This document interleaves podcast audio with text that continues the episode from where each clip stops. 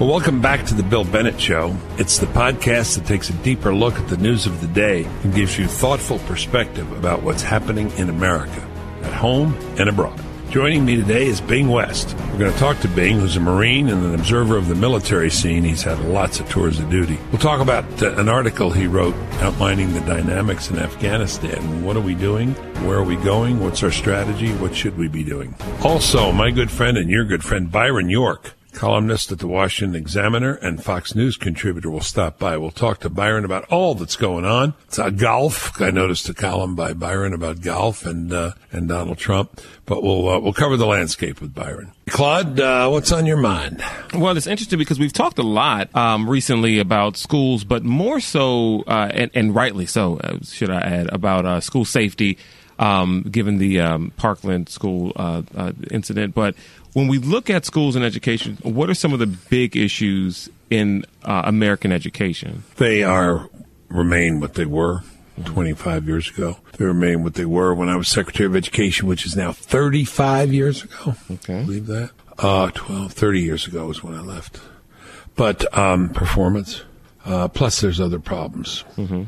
But performance, we have seen an uptick in math scores um, and I'm using as my base here the, the NAEP, the National Assessment of Educational Progress. Seeing an uptick in math scores. That's some good news there. Uh, most of the uptick is in the early grades, fourth grade, eighth grade. The longer you go on, less the increase. Less increase from 8 to 11 than from 4 to 8 and from 0 to 4. 0 to 4 is the most. 8 to 11 is the least. Closing gap among minority groups and different ethnic groups. Caucasians, African Americans, mm-hmm. Hispanic Americans, Asian Americans, that gap is closing. People are coming closer to similar scores. And that's, you know, given a number of, uh, adjustments and factors. You expect some of the scores to go down, for example, when the increase in Hispanic population, not because Hispanic kids are, aren't born with the same brain power, but because of uh, poverty, um, circumstances and so on, which affect school performance. Mm-hmm. So on that level, it's pretty, it's okay, some progress, but flat in reading or down. So, you know, little good news in math, uh, no good news in reading. In fact, even some bad news. I don't know if the internet and, uh, you know, online stuff has something to do with this. The kids aren't reading books and their reading abilities are not very good. Um, in terms of other things in the schools, uh, I have other worries which is that we are just um, not clear about what we're doing. Certain philosophies of education dominate the landscape, which shouldn't. Form a kind of formalism now dominates, which says it's not important what you learn. What's important is learning how to learn. It's fine to learn how to learn, but the way you learn how to learn, Claude, is by learning something. Mm-hmm. And I don't know what you were fascinated with as a kid, but you're a smart guy, and I'll bet there was something. For me, it was reptiles and amphibians.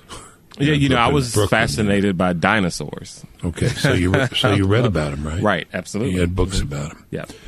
And well, what relevance is known about dinosaurs in today's world? Well, the reading increased your vocabulary. As you read about dinosaurs, you you know learned how to pronounce saber-toothed it's not sabra tooth like mm-hmm. it's spelled, right? And uh, and other things. And you probably were able to pronounce some of those ridiculously long dinosaur names, right? right. What are they? Well, like pterodactyl, which, isn't even spelled yeah, right. Right. and again, see, if you hadn't been reading, you would say pterodactyl. but when you read and then you talk about it, so going in depth on something, you know, baseball players, uh, reptiles and amphibians, dinosaurs, uh, airplanes, model cars. Mm-hmm. Um, better, you know, literature and math and history. But that's what the school's about. But you got to do that in the school by reading. Um, so the way to learn how to learn is by learning something.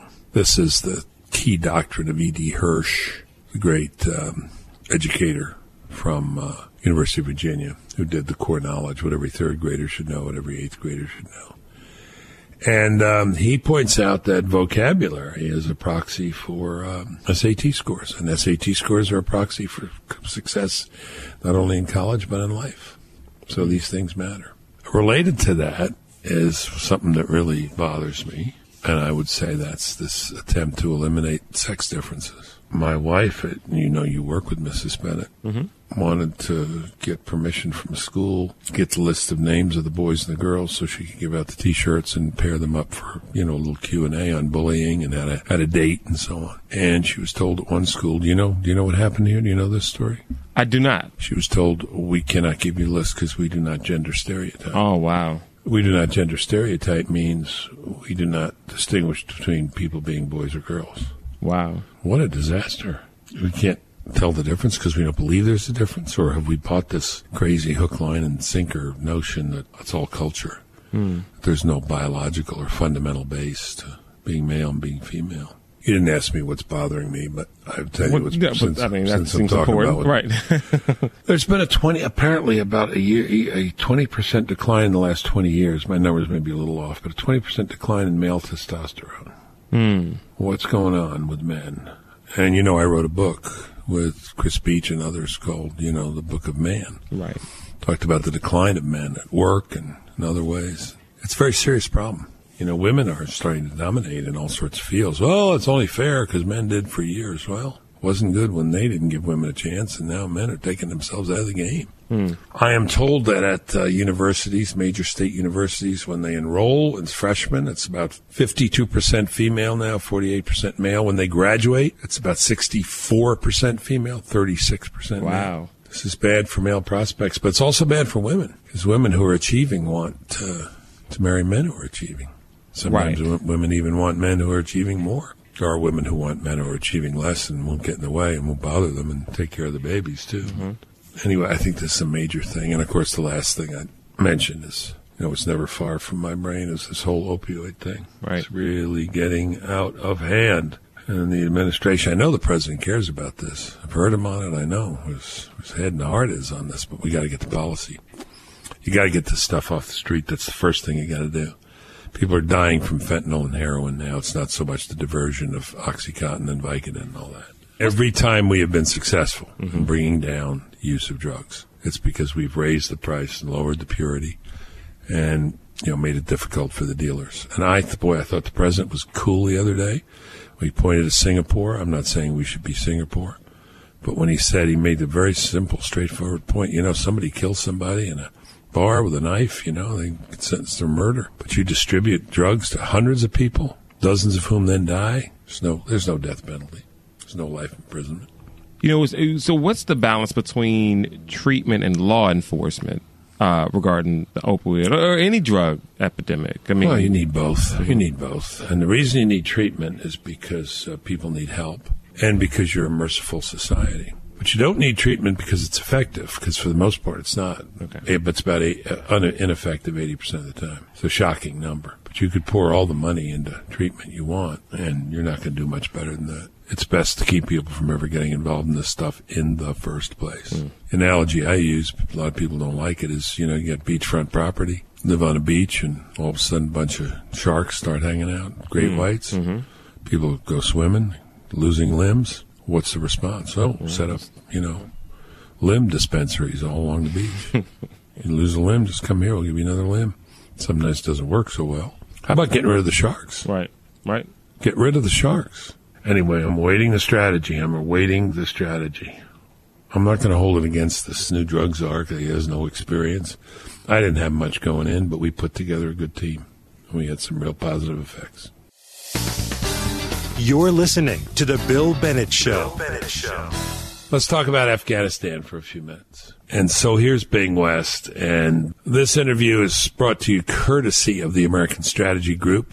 Go to, what is it, amstrategy.org? Is that it, Claude? Yep, amstrategy.org, or you can go to facebook.com slash amstrategy. Right. And we thank ASG for um, bringing Bing West to us. Uh, I read your essay. You remember it? I know you're prolific, so I hope. Of course, of course. Okay. Options, leave, increase, stand pat, cut back. And the part that got me, literary uh, scholar that I am, was when you said our policy is Kafkaesque. We're Franz Kafka, I guess. What do you Yes. mean? What's Afghanistan? We don't talk about it much. Maybe you ought to start by telling us we still have troops in Afghanistan. How many? Are we winning or losing? Where are we? We have 13,000 troops in Afghanistan and many aircraft. And our mission on a day to day basis is that we are bombing the Taliban, and we are now sending out advisors with radios to call in artillery and air. And basically, we're fighting a war of attrition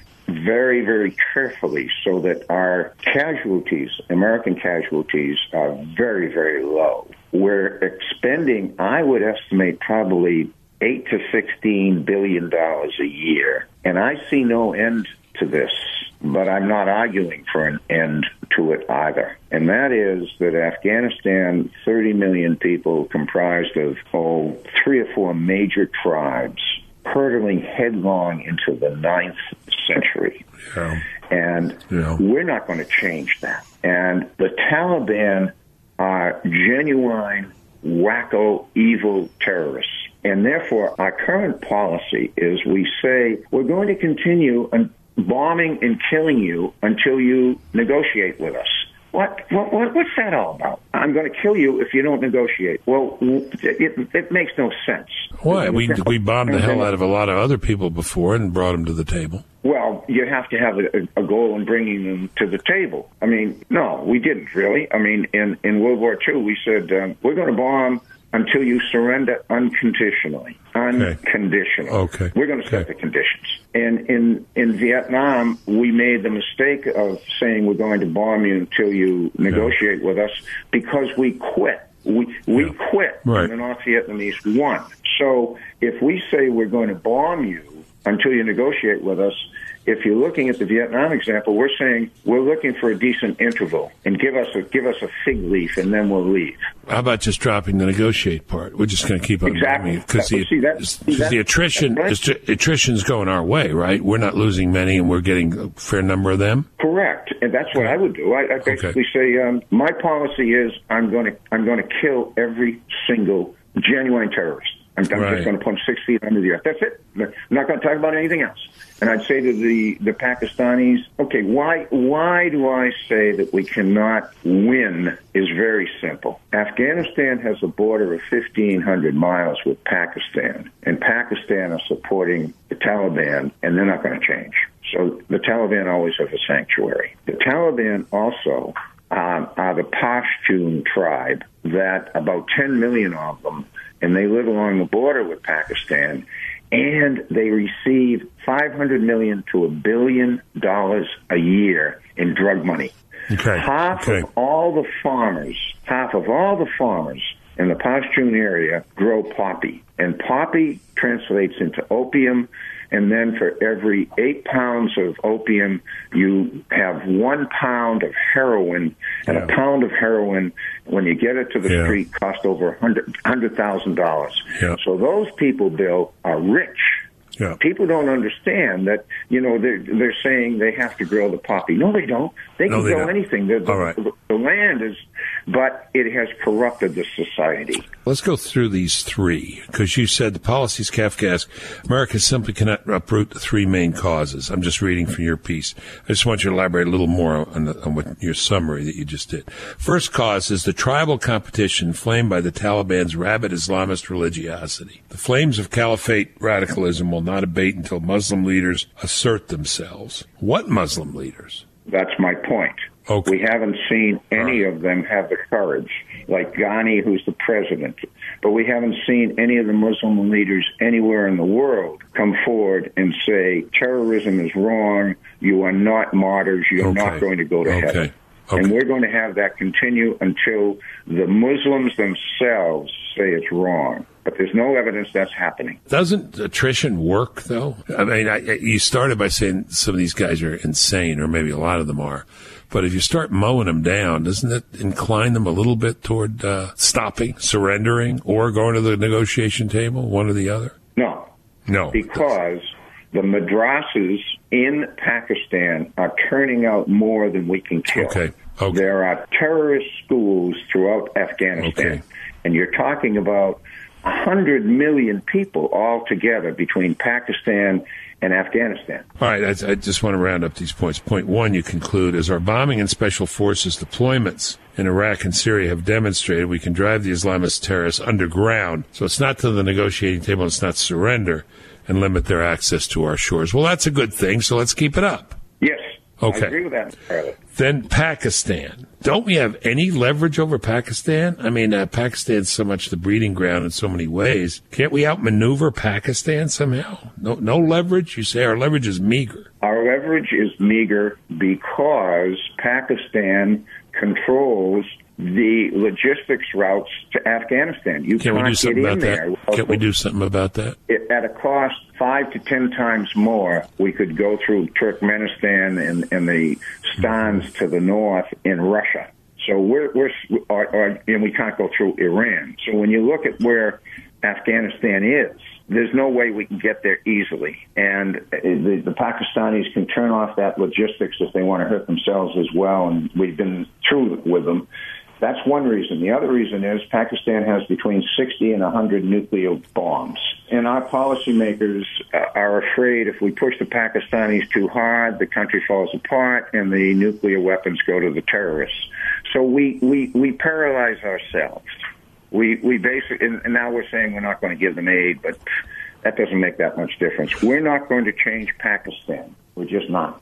Do you do you agree Okay, with those policy recommend uh, policymakers' recommendations? Because you got a different kind of president here, you know. Well, it, clearly, this president was the one who, who finally said to the Pentagon, et cetera, um, look, we're not going to give them any more money.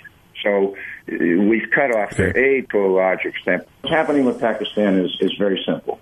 The Pakistanis believe in the end, we, the Americans, are going to tire and leave Afghanistan, and they are, and they, the Pakistanis, are going to control whatever government is in Afghanistan. And we're not going to shake them from that. Um, and it, that's just how that cookie crumbles.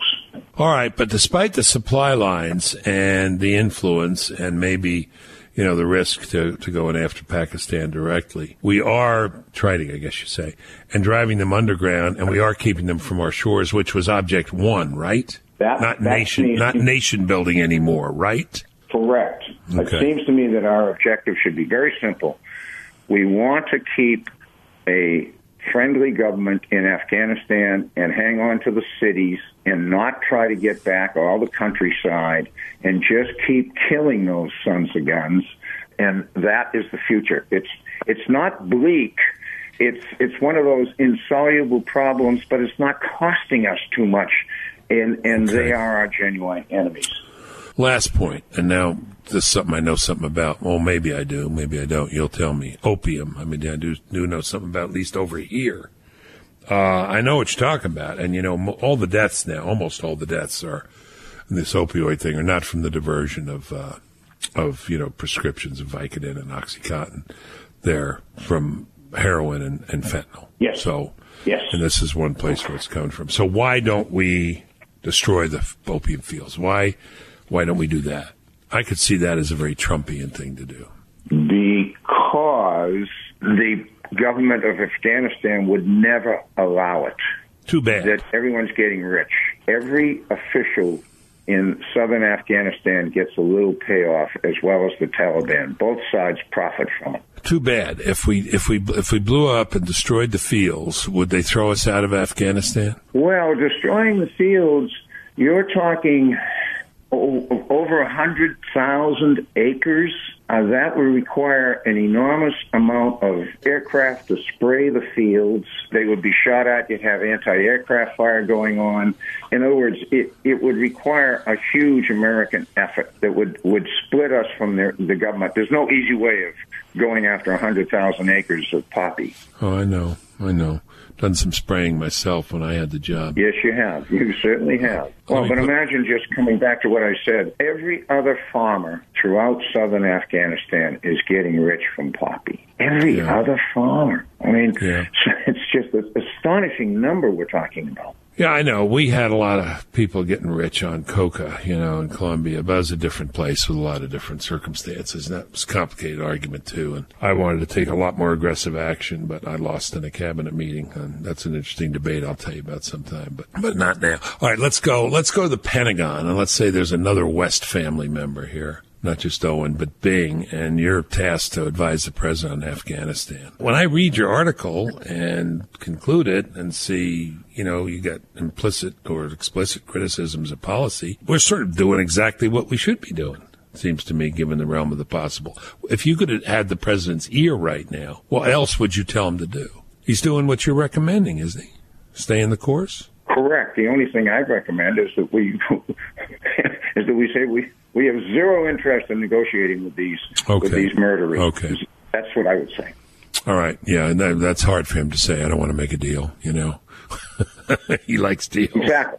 But he can say it and not mean it. That's fine. So what do you think about Kim Jong Un and the president? What do you think? I believe that that the leopard doesn't change his spots, and that this is taking an enormous risk. That this being our president meeting with this murderous tyrant, the danger is that that tyrant could end up with the spotlight of the world on him, and somehow he would soften his image when he's murdered so many people, and Yeah. we would gain nothing from it. So I'm, boy, I think this is high risk. The idea he's really, for some reason, now going to uh, genuinely uh, change what he what the objective of North Korea has been for 50 years, which is to get nuclear weapons. Whoa, this is this. I think this is high risk. Too high risk to do? Right now, the president did it. I'm, I'm just indicating. Yeah. If you it was in your power to talk to him and have him call it off, would you say it's too high risk? I, I wouldn't go there. That'd be my instinct. Okay. What about this president and the military? We've relied on you for, you know, the military and the perspective and the support of the military and how presidents fail. How's he doing on the military? Well, manifestly, um, you know, there I have to give him an A. He's raised the pay. He, he they they do have more money now. He obviously likes the troops. He likes the military. Therefore, they like him. Uh, he brought in some people, you, you know, are referring to it as the Marine Triumvirate. Of course, I'm in favor of it. But look, he brings in General Mattis, who, who you know really is a very very solid and a very conservative middle of the road, careful guy. He's, you know, he's not mad dog at all. He's he's Right. he, he's very, and so he's the Secretary of Defense, but he has a terrific set of ethics and he studies problems. And then he has General Joe Dunford, who was the regimental commander for Mattis, as the chairman of the Joint Chiefs. Yeah. And Dunford, Dunford also is very judicious in what he what he does. He thinks it through. And then they bring John Kelly in, and you know Kelly was the assistant division commander to Mattis, and they bring John in as chief of staff of of, of the White House. So, Yeah. so therefore, on the military side, I think things are fine. About Yeah. as fine as they can be, Bill. You know, I remember these names from you, from our interviews Yes. on the radio. These were names long before they were, you know, had these jobs. These were the people you were recommending. So it's kind of like you did have the year. Did you, in fact, have the year of the president? Of course not, but you know, these are the three I would have voted for, and there they all are. Well, you had you were on my radio show, and he did listen a few times. He told me so. the other thing that clearly it might be that, uh, and, I like H.R. McMaster too, who's the, you know the national security advisor. But I can see the the handwriting on the wall there, you know. Yeah. So it's, it, it probably HR is probably going to. Move What's wrong on, with him? Certainly, What's wrong with him? What would be the sh- what would be the shortcoming? Or what what is it that Trump wouldn't like that uh, keeps the other three in favor, but not this guy?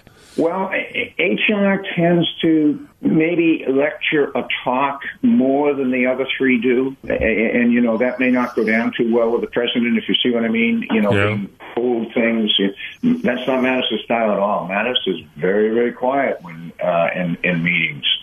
Dunford is very quiet in meetings, uh, and Kelly stays way in the background. Is uh, by the way, back to Mattis. Is is he uh, used his, his verb? Are we annihilating ISIS? We have a problem now with the Kurds. I don't know how that's going to work out. Right, right. But it is it is certainly the thing that Mattis what what he did when he walked in as Secretary of Defense. He, he said, "Look, we're not playing going to play games with them. We're going to annihilate them. You know, you get it? We're annihilating them. We're not Yeah. use those words, put them all six feet under the earth. And we've done it successfully, but now we have a much bigger problem. I mean, not a bigger problem, but a different problem. We have Turkey beginning to fight against the Kurds in Iraq trying to decide which side they're going to be on. That's now we've moved beyond just ISIS. Yeah, I understand. I understand. But um, all right, you gave him an A. We'll leave it at that. That's good. I'm glad to hear that. I'm. Uh, I lost all my all my friends, my my never Trumper friends. I thinned out my Rolodex. I got behind this guy. Yeah, I mean it's it's astonishing the extent to which okay, the man has many faults, but golly, I mean, you can't dismiss everything he does. Period. And and I, I have met many of my friends do that. I mean, I just I know, it, it's know. become a, a almost a religion to be opposed. Yeah, it's a respectable opinion. If you want to be respectable public opinion, it was a great Latin phrase. I remember reading an essay, "Odi profanum vulgus." You know, I hate the vulgar crowd. If the crowd likes it, I don't like it. That shows I'm superior. You know, hate Yeah. hate that stuff. Uh, that was Bing West, and that interview was brought to you courtesy of the American Strategy Group. Go to what is it? amstrategy.org. Is that it? Claude? Yep, amstrategy.org, or you can go to facebook.com slash amstrategy. You're listening to The Bill Bennett Show.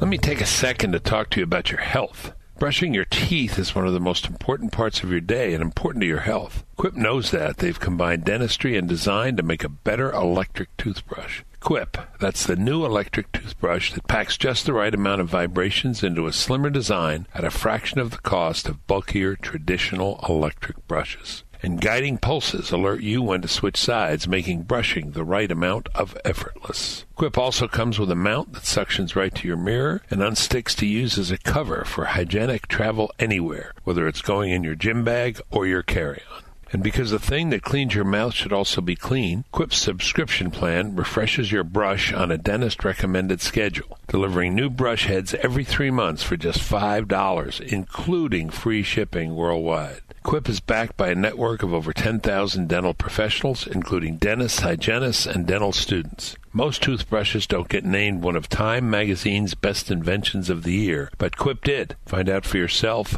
why. Quip starts at just $25. And if you go to getquip.com slash bill right now, you'll get your first refill pack free with a Quip electric toothbrush. That's your first refill pack free at getquip.com slash bill. G-E-T-Q-U-I-P dot com slash bill. You're listening to The Bill Bennett Show. Byron York, uh, whom we love and uh, listen to very intently, uh, is, of course, uh, a columnist at the Washington Examiner, and he's a Fox News contributor. And uh, we're going to hear from him about a bunch of things. Holy smokes, Byron. Is the president going to Pyongyang? Uh, he's going somewhere uh, to meet uh, Kim Jong Un. Amazing. Well, this I mean, do, do give it a little possibility of of falling apart. Sure. But or the terms just not being acceptable. Did you know, by the way, that one of Trump's two funniest jokes at the Gridiron dinner was about meeting Kim Jong Un face to face? I didn't. Please tell me. Were you there? Here was the joke, and I'm reading it. Uh, uh, quotation: "I won't rule out direct talks with Kim Jong Un. I just won't. As far as the risk of dealing with a madman is concerned, that's his problem, not That's mine." great. That's great. That's It's a good. good joke. That's very good.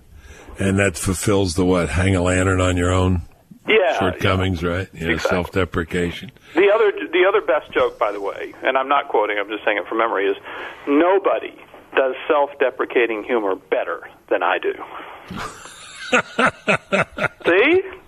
Oh man, he giveth and he taketh away. That's, That's like Ben Franklin. Remember, he was going to school himself in the virtues, and at the end, he said, "And humility. I think I'm best of all at humility." there you go. Always wonderful to talk to. you It's a 2018 version of that. So, all right, let's assume this happens. This is really quite remarkable. And don't you think it has people scratching their heads a little bit that, gee, well, Bush couldn't do this. You know, Obama, who said he'd talk to anybody, he couldn't. He didn't do this. And, Yeah. Yeah. You know, Clinton. Well, um, first of all, uh, every move has been met with great skepticism, which is perfectly appropriate. I mean, we've been going around and around with North Korea for a very Sure. long time, so all Sure. this is perfectly appropriate. Now, the question is has Trump's different approach, um, which is a harder edged approach with more sanctions, has it actually worked? And um, for, first of all, I, I don't think we can actually say with any any great confidence, but you are seeing it. The the, the idea broached in discussions about this. Well, wow, maybe maybe this actually worked. Because I mean, Trump made it very clear he was looking at plans for a military option against North Korea's um, nuclear program. And uh, re- remember, uh, for for many years, all the talk has been this is absolutely unthinkable. It's not an option. There's no way, because of all these artillery tubes pointed at South Korea and just the the, assu- the assurance of millions of deaths, et cetera, et cetera. Uh, that's off the table. Well, Trump put it on the table. And I don't know how seriously he put it on the table, but clearly he he and his administration were thinking through what a military engagement would look like in uh, Yeah, North Korea. sure. For sure. And in addition to that, he was pushing hard uh, for more sanctions. And there, by the way, the, the idea that we've pushed every button we can with North Korea is just not actually true. I mean, we're not starving them right now, and they would indeed starve if, if full sanctions were put on them. But for humanitarian reasons, obviously, we we don't do that. But there's But still more sanc- pressure you can put on them. But there is Um, pressure. I mean, uh, people are attributing some of this to more pressure and sanctions. Exactly. So Okay, the idea of a harder-edged, Okay. credible threat combined with harder pressure maybe has yielded some results uh, against the advice and opinion of many of the good and the great in our foreign policy establishment. But that's what appears to have happened. Yeah, I uh, the morning after it was announced, I watched Morning Joe, uh, and um, they said, "Oh, well, this was to keep the Stormy Daniels story from front page." Okay, I mean, you know, I'm predictable, but doesn't the importance of the story sort of transcend that analysis? Whether course it does. might It makes that- be true. It makes it out. It makes it silly. I mean, you might as well argue silly. that Trump was stepping on his own tariff news by doing That's this. right. This is just, right. you know, this is just what happened, and it was not uh, a strategy to get Stormy Daniels off the front page. Every White House deals simultaneously with a lot of different things. And uh, clearly, what you know, I think uh, determined the timing of this North Korean thing was that North Korea made an offer. They appeared to um, now maybe it's a very cagey offer, and they have some ugly surprise for the Trump administration in the United States in store. But it's when they made this offer, so uh, I don't think it was uh, connected to the Stormy Daniels matter. No, the person who won't be there, people who won't be there. I, I'm thinking. Just wonder if you have a thought if if the president will talk to them before he goes, and that's the Chinese. You know, how far can I go? You know, to talk to them. You know, uh, because they're obviously very important for leverage on North Korea. Yeah, well, I mean, Trump has made a very big deal. I mean, and this is in the last couple of days when he was talking about tariffs and he was talking about China and intellectual property and how, uh, you know, where China's policies are uh, absolutely outrageous, illegal, and abusive. Uh, he's still taking time to say good things about Chinese president, and um, so I, I would assume that he will talk to them as a as a uh, as a preparation for doing this. Right. Uh, now you're you know you're seeing commentary from the anti-Trump left and right that you know he's completely unprepared. He's stumbled into this, um, and um, you know it could be an enormous disaster. Um, my guess is they'll actually prepare for this meeting, and part of that, of course, will be talking to China. Yeah, okay. A lot of topics I want to cover with you. You know, you got limited time. Let's stay in foreign policy. Column you did a bit, bit back, but worth worth noting. Not so far back. Russia, uh, and I think you know what you took up in the column, as I remember, was who's who's been tougher on Russia, Trump or Obama. Uh, conventional wisdom is Obama was tougher on Russia, or Trump's not nearly as tough as he should be. One is a real question because I, the reason I wrote that was I was there were Trump tweeted, and his tweet was, "I have been much tougher on Russia than Obama. Just look at the facts. Total fake news." And CNN called it simply false. The Washington Post said the facts suggest the otherwise, and PolitiFact said that it was mostly false and noted that the president's uh, tweet, quote, immediately drew guffaws among media, media commentators. So, um, what I did was I uh, asked a number of people, some lawmakers, people in Congress, you know, what do you think? I mean, you, is, is Trump correct, not correct? If he is, what's the evidence? So one of them came back very quickly, a text exchange with a list, and the list was bombing Syria, Russia's main client, and generally unleashing the U.S. military in Syria, including against Russians when necessary. This was a couple of days after uh, word that U.S. forces had killed at least 100 Russian mercenaries um, in uh, in Syria. Uh, number two, arming Ukraine. Three, browbeating NATO allies to increase defense spending. Number four, adding low-yield nukes to our arsenal. Number five, starting research and development on an INF non-compliant missile. And number six, shutting down Russia's San Francisco consulate. Now, the interesting thing about all of those almost all of those things, where there are actual there are actual efforts to get tougher on Russia militarily uh, than Obama had, because Obama there was, there was non-existent uh, military pressure pushback uh, in Russia. Uh, the the missile he talked about was uh, arming Ukraine was arming Ukraine with a, a, a uh, something called a Javelin anti-tank missile, which is called like a, fire and forget. It'll uh, kill a tank, a Russian tank, from a couple of miles away, shoulder shoulder fired. Um, the Washington Post, by the way, called that decision to arm Ukraine a worthy application of the peace through strength principle. Uh, the low yield nukes is exactly what it is, developing a new generation of uh, smaller nuclear weapons. The, IN, uh, the New York Times noted that advocates say that's needed to match Russian advances.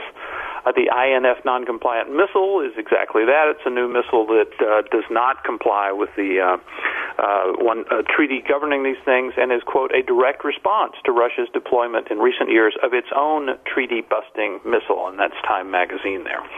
So the president and the Trump administration are pushing back in a rather strong way against Russian aggression in several areas, uh, and yet because Congress doesn't, or some Democrats in Congress do not believe they've done enough to fight back against Russian Facebook ads or Facebook posts, then Obama was much, much tougher on Russia than Trump. And I think, you know, in in the real world, when you look at this, you'd have to say that Trump has been fairly tough. And I'll I'll end with one more lawmaker who said that perhaps journalists just couldn't quite see what was going on. Reporters live on Twitter and seek validation from it. They thus give outsized influence to it over, you know, real ordnance, things like yeah, missiles yeah. and warheads. Yeah. So, I think you can make a pretty solid case that uh, Trump has been tougher on Russia than Obama. Uh, do you have any explanation for why? Uh, I don't mean to sound like the mainstream media, but the rhetoric is odd. He he doesn't strongly condemn them verbally, does he? Right. No, he doesn't. Um, and people have pointed out that he has not given um, uh, kind of a, a Rocket Man or Little Marco or Lyin' Ted nickname to to Putin at all. He hasn't given one to Xi in China either. Um, amazingly enough, some of our our biggest adversaries, uh, not actually enemies, but adversaries. He hasn't done that with. Um, That's correct. You know, a, a number of commentators, left and right, would say it's because he has an author- authoritarian streak. He would say is, I need I need things from these people like help with North Korea, and I'm not going to dump on them. And besides, he, he obviously did come into office looking to uh, improve U.S. relations with Russia, which is pretty much the same situation of, of other recent presidents when they came into office. Yep. Um, and um, to, to my knowledge, he has not lifted any of the sanctions that Obama imposed, e- either after the the uh, Ukraine uh, invasion or after um, um, or in, in late December of 2016 in response to the to the election meddling. I don't think right. he's undone those.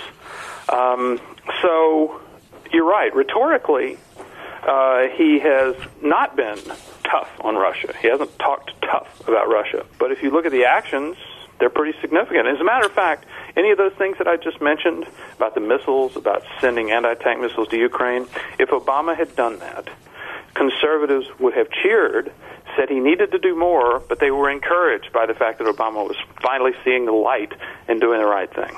Yeah, I agree with you. Very good, very good, very good. All right, let's uh, let's go somewhere else. Uh, I'll tell you my view on this. For a few weeks, I had been hearing this stuff about uh, you know a second special counsel. Yeah, uh, and I was saying no, no, no, no, no, no, no, no, no. There are yeah. a few people who can change my mind on this. You know where I'm going, and one of them is Trey Gowdy. By the yeah. way, I, I said the other night on Fox, you want to know what's wrong with Washington? Trey Gowdy's leaving. That's what's wrong with Washington. yeah. I mean, he's he's really he's he's dazzlingly good, I think, and yeah, and, you know, tremendous integrity and so well spoken. But uh, I see the case that he and Bob Goodlatte, uh, chairman of House Judiciary, right? Um, yeah.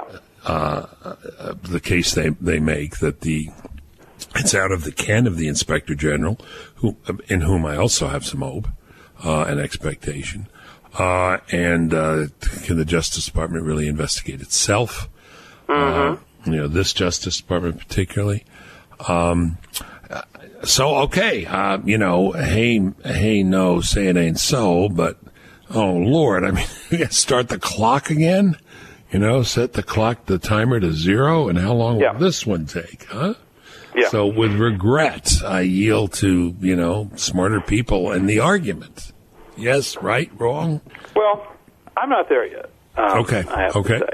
Um, By the way, the, the objections ma- to who who makes the request? Who makes the request? The Congress. I think it would be well, I mean any, anybody can request it. Who appoints one would be the Attorney General, and, and, or and, if the Attorney General is recused, then the deputy, which is what we saw with Rod uh, Rosenstein but the uh, request, appointing re- Mueller. Request could be made and it could be turned down. Correct. A request? You mean by Congress? Yeah. Sure. Oh, sure. This yeah, is an executive yeah. branch thing. This is okay. They this is not a no. Congress thing. So they can they can write letters all day, and, and and Sessions could say, "Well, we take your concerns very seriously." You know, by the way, we're, we're not going to do it. Um, okay, what are so, your reasons for not being there yet? Do you think Mueller well, because, can cover because of what we all know about special counsels, which is that they uh, engage in mission creep almost by definition, uh, and they go on way too long, and they end up investigating all sorts of things that weren't in the original investigation. Look at Robert Mueller and the the talk about Hmm. this meeting in the Seychelles. The Seychelles meeting, yeah, right. I mean, look at that, and it, that's that Far you know, afield. because they believe that perhaps the Trump, the incoming Trump administration was trying to set up a back channel to Russia, and I'm thinking, well, even if they were, what's wrong with that? I mean, this is this is January 2017. It's two months after the election. It was not collusion to influence the election. It Yeah. was not. But anyway, um, mission creep, I think, uh, besets most special counsels, and, and I think it's a, a bad idea. On the other hand, you, you know, you do have a point. Um, I'm very interested to see, hopefully in early April, what Michael Horowitz, who is the Justice Department Inspector General, comes out with in his report on the Justice Department's handling of the Hillary Clinton email affair. And by the way, I, I don't. I'm sure all of your listeners are well informed, but some of my Twitter followers have have thought that this Horowitz investigation is going to be on some sort of everything, like Trump Russia and all of that. Um, it's not. It's Right. it's an investigation into the FBI and the Department of Justice handling of the Clinton email investigation, which is certainly there's a lot to look at right there. So it's not it about could be. Strzok and Lisa Page. Uh, yes, I mean it's the thing is, is the the two investigations kind of bleed together because Okay, they're the right, same yeah. the same people are involved. Right. Um, and, and the people you talk to, in, in your own opinion, if you you have one, uh, share the view that I uh, agree with me that Horowitz is a, a pretty reliable, independent. type? Yes, they they um, they have a lot of faith in Horowitz. Um, they do know that the the Office of Inspector General has limits on it. And so that, that's one of the main reasons. It's not about Horowitz as a person or as a lawyer. It's about the limits of okay. the Yeah. Inspector General's office. And if you listen to Trey Gowdy, what he says is uh, investigating this, and this, by this they mean FISA abuse and the, the use of the Justice Department to investigate political campaigns. Um, he said they would need to talked to a lot of people outside the Justice Department. There are like Christopher Steele, maybe, or uh, Sidney Yeah. Blumenthal, maybe, Yeah. or they would talk to people who used to be in the Justice Department but no longer are, like James Comey or uh, Andrew McCabe. And basically, they're saying, uh, uh, uh, Right. uh, Gowdy and others are saying, the Justice Department Inspector General can talk to people in the Justice Department and do an internal investigation, but there are so many outside people over whom they have no jurisdiction that we need to know who are players in this. We need to know about it. So therefore, it has to be an actual law enforcement investigation. The problem with that, of course, is the Justice Department cannot investigate itself. So Right. therefore, with those two factors, we need a special counsel. All right, sounds to me like you're not overwhelmingly against this, and maybe No, really I'm not over. I, yeah. Look, I, I'm. I think that's a, a pretty good uh, argument. You know, I remember. I think I was. I think I was on Fox. I was on Special Report the the night that we got news that Rosenstein had appointed Mueller. I think it happened after 5 p.m. if I remember. So you had to kind of think it through fairly quickly. And I said something to the effect that this is not a good idea because special counsels have mission creep and they go on forever. Uh, so what I said Yeah. that night about Mueller, I think, has turned out to be true, and um, and I think I worry that it would happen with another special counsel also. I said something different. Uh, you were right, as rain. I said, well, I said sort of something like you did. I said I'm not in favor of these things for the reason you cited. I said, Yeah. but if you're going to have one, this looks like a very good guy.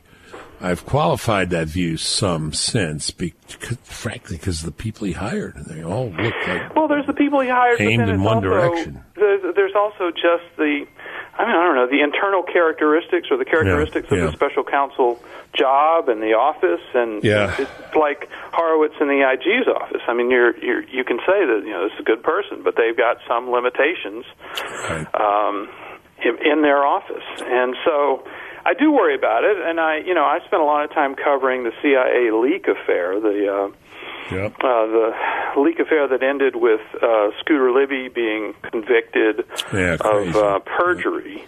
Yeah. And I mean, this was a case in which you know it was investigating the leak of a CIA officer's identity. This was a case in which the special counsel was appointed and knew who did it on the day he started, and he went three years in an investigation Yeah. and got one scalp, which was Libby's, about who did not leak right. the story that was in the Robert Novak column that everybody got so excited about. Yeah. You know, Yeah. so Yeah, these are just not good ideas. By the way, uh, could we short circuit at least some of this and maybe we hear from some of those? I guess I'm answering my own question. Very secret FISA judges. Well, you know, they can come, they can come out and say something, They can. um, Okay. which would be kind of nice. Yeah. Uh, they're real people, and they operate under certain uh, aspects of the law. But they could decide to uh, come out and say something in the in the public interest, just as James Comey, I forget when it was, March or May of last year, comes out and says, "I've been authorized to tell you that the um, the FBI began a counterintelligence investigation into the Trump campaign in Russia in July of 2016." And I mean, they can come out and say it. As a matter of fact, I'm I'm getting a real big bee in my bonnet about transparency. I mean, it's time that we started learning more about things. I did a piece a week or two ago. The uh, the uh, Senate Judiciary Committee has uh, interviewed most of the players in the um in the Trump Tower meeting, the the June 9 2016 Trump Tower meeting, which is really Exhibit A for the people who say uh, there there was collusion going on in the campaign.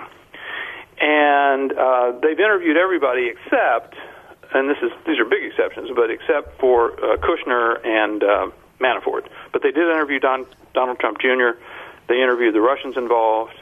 They interviewed the translator who was there. There's a lot of a lot of information we would learn about this. And Charles Grassley wants to release it. He said, you know, I'd been hoping to interview the rest of them, but Manafort ain't going to happen. And uh, after we just released the transcript of the Glenn Simpson thing a while back, nobody didn't ask anybody. Um, we're probably spooked off anybody else getting coming in for an interview. So basically, we're done on this Trump Tower meeting. So let's let the public see it. And it's going through all sorts of process now. Democrats have been dragging Yeah. their feet.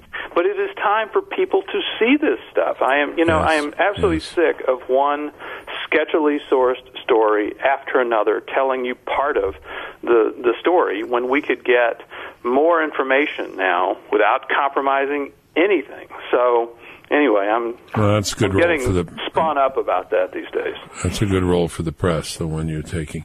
Last question, uh, Byron, and I'll put you in the position of our friend Howie Kurtz here. I was watching CNN, and it was Stormy Daniels. Yeah. Uh, cover to cover, you know, full coverage on CNN. No coverage on Fox the day Yeah. I was watching. Um, okay, you can do the media thing here, but I mean, it looks like we have almost perfect balkanization on some Yeah. on some issues. But um, I want to get to the merits or potential merits. Is this potentially real, really problematic for the president? Yeah, uh, well, it could be. Um, you know, politically, uh, I have to doubt it because I do think the voters kind of baked a lot of this into the cake in their decision to to vote for him. Um, he Did you see Tony Perkins' comment? Uh, you were the first person I thought of. Did you see Tony Perkins' comment on it? No, what did he, what what did he say? Oh, you'll love this. They said, well, how come your group, you know, evangelical Christians aren't all over Trump? Said, well, we're kind of giving him a mulligan on his life. On his life. or on his early life. Yeah, I got the other golfer laughing too, Claude Jennings. Yeah. It's Yeah. not like a mis- We're not forgiving a mistake. We're kind of forgiving the whole life. Yeah, it's what do we call that in the Catholic Church? Absolutely. yeah. Well, so I think you know politically. Now, legally, obviously, if you go back, uh, I, I think the case to go back to would be Clinton and Jones, uh, the Paula Jones case, where the Supreme Court said the, the, the president could be sued. So, um, Yeah. you know, th- that that's not a good precedent for um, for uh, for Trump. Right. Uh, on the other hand, uh, if, if you remember, I, I believe a lot of Democrats were urging uh, Bill Clinton to just settle that damn lawsuit. Absolutely. Absolutely. You know, and uh, you may have had family members involved. In I had as a matter of family members involved, and the family member tells me the client didn't want to settle. Yeah. Anyway, um, uh, Byron, thank you so much. Um, Byron York, chief political correspondent, Washington Examiner, Fox News contributor. And uh, I didn't get to your golf column, but uh, we will.